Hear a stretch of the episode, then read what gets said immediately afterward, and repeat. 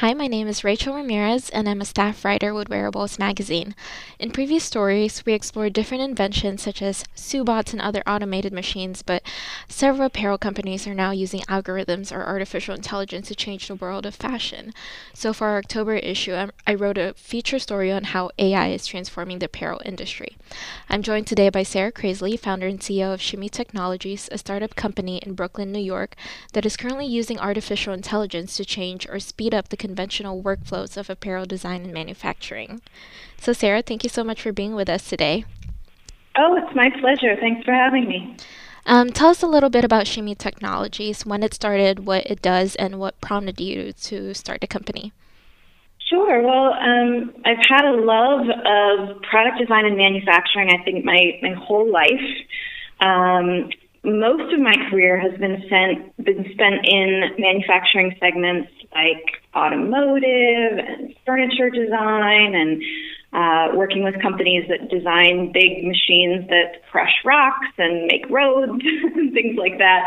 Mm-hmm. And somewhere along the line, I just got really, really interested in uh, the workflows that make uh, apparel design happen. Mm-hmm. Uh, you know, I learned by doing, and while I was transitioning out of those other industries, uh, I decided to develop a swimwear line um, because it's you know, I'm glutton for punishment, so it's one of the hardest things uh, to develop and do. Um, but it was a great way for myself and my team to start using the 3D modeling tools available to apparel design teams, uh, experiment with uh, cut and sew manufacturing, and really look at that workflow with an eye towards how uh, it could be optimized. Mm-hmm. And you moved so, beyond the swimwear line too, right? We did, yeah. So we, you know, developed the swimwear line. We launched five different styles. Um, we developed a little bit of technology that uh, helped us get 10 points of measurement from our customers. Um, that began a very fruitful partnership we've had in place with uh, IBM and their Watson team for a long time. And somewhere along the line, you know, we just thought, well, we're we're much better at uh, developing design and manufacturing software than we are designing swimwear. So we made the pivot and have been full steam ahead on the technology side for the last year and a half. Mm-hmm. And I know a lot of people, and maybe many of our readers and listeners right now, still have a very vague or sci fi idea of AI. Can you talk a little bit more of what an AI is and what it does? Yeah, sure. I mean, it's funny. I I meet with a lot of apparel brands and manufacturers, and you know, I sit down and I tell them about, you know, our our vision for the future of work in the apparel sector, and you can tell who in the room is told like the, the, the color drains from their faces when you begin describing artificial intelligence or AI. You know, the the way I like to think about AI is really a means to offload a lot of the dull uh, and tedious work that human beings don't enjoy doing and are not good at in the first place. Mm-hmm. Um, you know, you can think about it as, um, you know, things that are, are, you know, tasks that are extremely repetitive are great uh, ways for artificial intelligence to to come in and to um, really improve a workflow. So to take a step back, if we really look at AI at large, um, you know, we hear a lot of different terms being thrown around. There's this idea of machine learning, um, which is computer science that will use algorithms to uh, learn from a vast set of data or make predictions from it. Um, you know, sometimes an algorithm will be built to uh, go further on its own without having a computer scientist or a data scientist there to kind of tell it what to look for or what to solve for. Um, and these are different types of environments within uh, AI. Uh, then beyond that, you can um, layer in subject matter expertise. So um, when you start having tools that are very, very specific to an industry um, or an application uh, to a specific job, uh, you might have an AI that's been trained uh, with some natural language understanding so it can listen to a voice and be able to take that data and do something meaningful with it. Um, it can sometimes take that data and turn speech into text um, and it can even go further and optimize that speech um, for for deeper applications. And I know that Shim, you, you mentioned that you use AI to take down measurement sizes so that you don't have to manually write it down yourself and cutting down that production time. What um, other things are you using AI for? Well, there's several machine learning uh, applications within um, our portfolio of solutions. But you know, really, uh, we're not developing tools uh, just for the sake of using AI. We really, really want to look at workflows that are outdated. Uh, that don't bring the person doing the work much joy, mm. uh, and think about ways that they can collaborate with machines to do that work faster, um, to find more enjoyment in the work, um, and to uh, just allow us to meet these insane um, uh, number of SKUs that seem mm-hmm. to be um, piling up on, on everyone's desk as you know our culture changes. You know the way mm-hmm. people shop uh, is is very different than the way that they used to. You know, we used to have very defined seasons and um, more predictable drops, and and now um, you know people are shopping for apparel on their phones or through social media, and the way they're shopping is very very based on trend, and the system we have in place to deliver clothes is just too rigid and manual uh, and cumbersome to be able to uh, help the people responsible for designing and making the clothes to deliver it on time while that trend is, is actually still relevant. So we feel like there are a lot of opportunities for uh, different types of artificial intelligence uh, to come in and streamline those workflows. And kind of the flip side of that, people have this perception that AI will soon take over our jobs. Um, is that mm-hmm. true? Mm-hmm. Um, what are some of the other downsides? Well, I think um, I think that's a very very narrow way of looking at AI. Mm-hmm. Uh, I think there, you know, the, the best way to really think about it is that. Uh, the way we work, uh, particularly in this industry, um, you know, is is ridden with you know redundant work, um, tools, and uh, data files that don't talk to each other. Um, that aren't interoperable with one another, um, in many cases aren't hosted in the cloud, so they can't play with artificial intelligence at all. Mm-hmm. And, you know, if we we can look at all that and say, okay, that's technology and those are, our problems with technology, but we can also think about the human being who's running through endless drop down menus and converting files into different formats and cut uh, and pasting and copying and pasting data into different files because um, you know they don't have data architecture that allows things to to carry over cleanly. And um, the types of uh, improvements that we're suggesting are just things to help that person's workflow run more smoothly. Mm-hmm. Um, you know, the the person that we're focusing on um, with our initial set of tools is the technical designer. And uh, as I'm sure everybody who's you know reading your your magazine uh, or listening to this podcast knows, like these people are extraordinary. Uh, when I first started looking at the apparel industry and watching them at work, I was just marveled at the way these people can look at a garment and something happening with that garment in 3D. You know, it's on a fit model and mm-hmm. the garment isn't performing in the way that they wanted it to.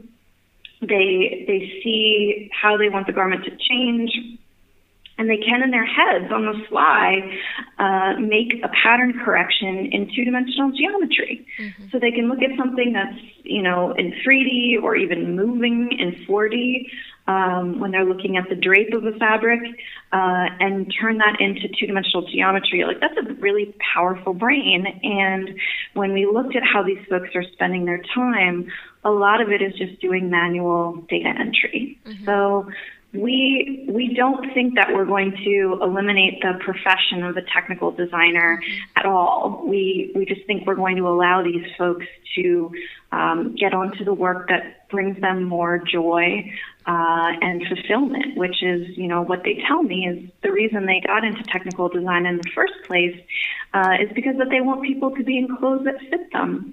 Uh, they want to think about new and interesting ways to improve people's experiences wearing clothes. You know, I'll be that uh, having more wearable technologies included in the garments, um, or even just improving someone's expectation of how something's going to fit. And I just think we need to free up their time and their brains to be able to do the type of creative problem solving that's necessary to do that. And we just can't if they're doing all of this redundant, boring work that um, machines are really good at, at doing anyway. Right. And why why should companies invest in AI overall? What what are some of the things that other things besides what you mentioned that AI can do to benefit apparel companies? Well, I really think that if companies are not investing in AI, they're going to go out of business. I mean, it's just like, you know, the question at this point is asking me why companies should stop using fax machines and start like investing in, in computers. It's just, you know, every a company that I talk to in apparel is is using AI, and it would just be very very foolish uh, to not think about ways to save time, uh, increase speed to market, uh, and and streamline existing processes. Um, the way AI um, is being utilized, so I just had the wonderful opportunity to participate in New York Fashion Tech Lab, which is an accelerator based here in New York uh, of companies run by female founders. Um, uh, offering technology services to fashion brands. And I think every single company that was in the cohort with me this year um, was using AI in their solution base. And these these run the gamut of you know, a company called Blink, which uses AI to improve the experiences uh, customers have with returns. Mm-hmm. Um, this is uh, just improving the way uh, chatbots uh, react to uh, consumers. Mm-hmm. Uh, another really, really fascinating company um, is called um, narrative, and they're using artificial intelligence to uh, improve the experience folks have shopping on the internet. Um, so often consumers are looking for, you know, a review to tell them, you know, which particular electric kettle they should buy. And um, Narrative is doing really, really interesting things um, to help people find the product um, from that organic content that's already uh, on the internet. Mm-hmm. And what advice would you give um, to apparel companies that are considering shifting its gears towards using AI? Well, I think, you know, an artificial intelligence strategy uh, needs to come from the top. Uh, and I think, you know, it gets back, Rachel, to the question that you asked earlier about um, AI taking away jobs. And I think if you're going to develop an AI strategy, you really have to be in the proper mindset to do it. So, um, you know, this is not just improving business processes, like you know the examples that I've given, um, but really reimagining business processes. So really taking the lid off of those brainstorming sessions uh, and really just imagining a delightful experience mm-hmm. uh, and then figuring out the tools out there that can help you get there. You know, I heard um, the CEO of Airbnb talking about uh, how they designed their initial customer experience. And they talked about um, imagining an experience that was at a level one at a level two, three, four, five, and then turning it all the way up to 11. And, you know, an experience at 11 is like you get into the airport and there's a parade given in your honor and you're carried uh, to, you know, your Airbnb where an amazing itinerary has been planned out for you. And, mm-hmm. you know, the existing Airbnb uh, experience is probably somewhere there in the middle where, you know, you, you check in and it's a seamless experience with the app and that sort of thing. Mm-hmm. So, uh, in that way, I think executives, um, developing an AI uh, strategy needs to really have that very, very blue sky brainstorming in the initial stages. And then, you know, you have to deal with fear. So, like I talked about in the beginning of our interview, um, you know, when AI is brought up, there's there's obviously a lot of fear because some people view that as well, the more that I contribute to this conversation and the more I bubble up ideas about the things that are broken, the more ideas I'll give these strategists on ways that, um, you know, they can eliminate my job. Uh, and the way to overcome that is really, again, it falls on the shoulders of the leadership to develop a culture uh, that is really um, uh, ripe for experimentation, um, and trying things out and maybe having a lot of failures, but failing forward. Uh, so you're learning from those failures. Mm-hmm. And how, how do you see AI now transforming the fashion industry? You can also relate back to your um, company and what it's doing towards that change. Well, I think, um, you know, the examples I talked about in terms of improving the customer experience, um, really tracking more data on customers as they make purchases and have experiences within, um, you know, retail situations is, you know, just a, a bigger data set and a bigger playground for AI capabilities to come in and do more targeted selling to consumers um, I'm really seeing AI very much more prevalent uh, within consumer facing applications mm-hmm.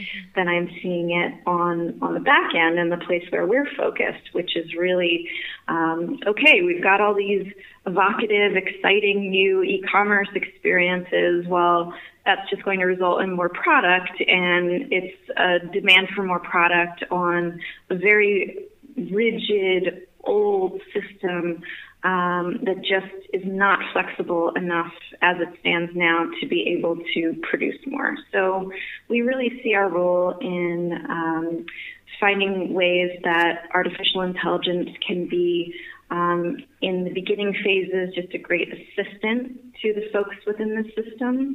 Um, we're also using uh, reciprocal learning. Um, in another application, we have something called Shimmy Upskill, which is uh, an application that we've built for digitally illiterate garment workers.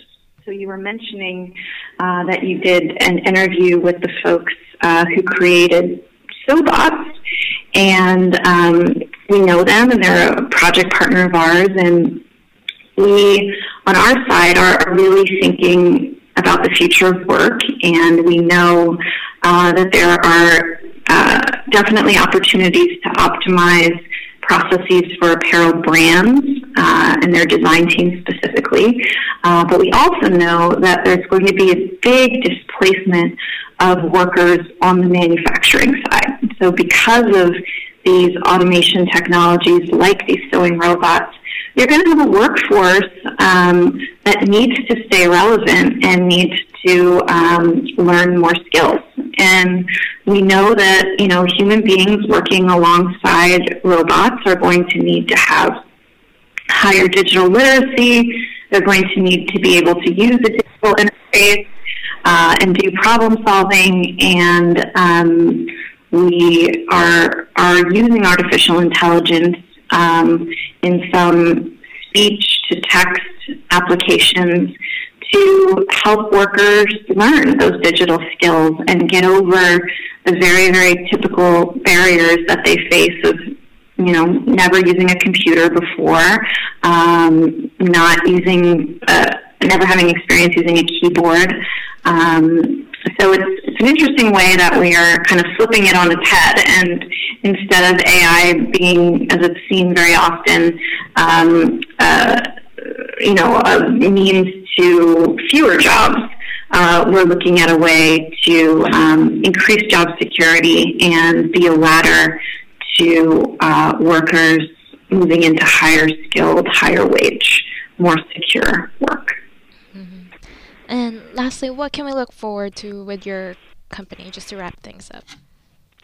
Well, I hopefully a lot of technical designers who uh, have higher enjoyment in their jobs and are doing uh, less manual work that they don't enjoy and more creative problem solving, which uh, they absolutely should be doing. And, you know, we need a lot of technology is coming into fashion. It, it's a it's an industry that uh, really lags behind every other manufacturing segment. And um, I hope that the piece of the puzzle that, that we're focusing on um, will help that system become more flexible uh, and will help us um, better manage creative designs and, and even just be able to manage um, you know, more diversity in sizes and even uh, in some way help us get someday uh, to a future of on-demand manufacturing and mass customization of clothes.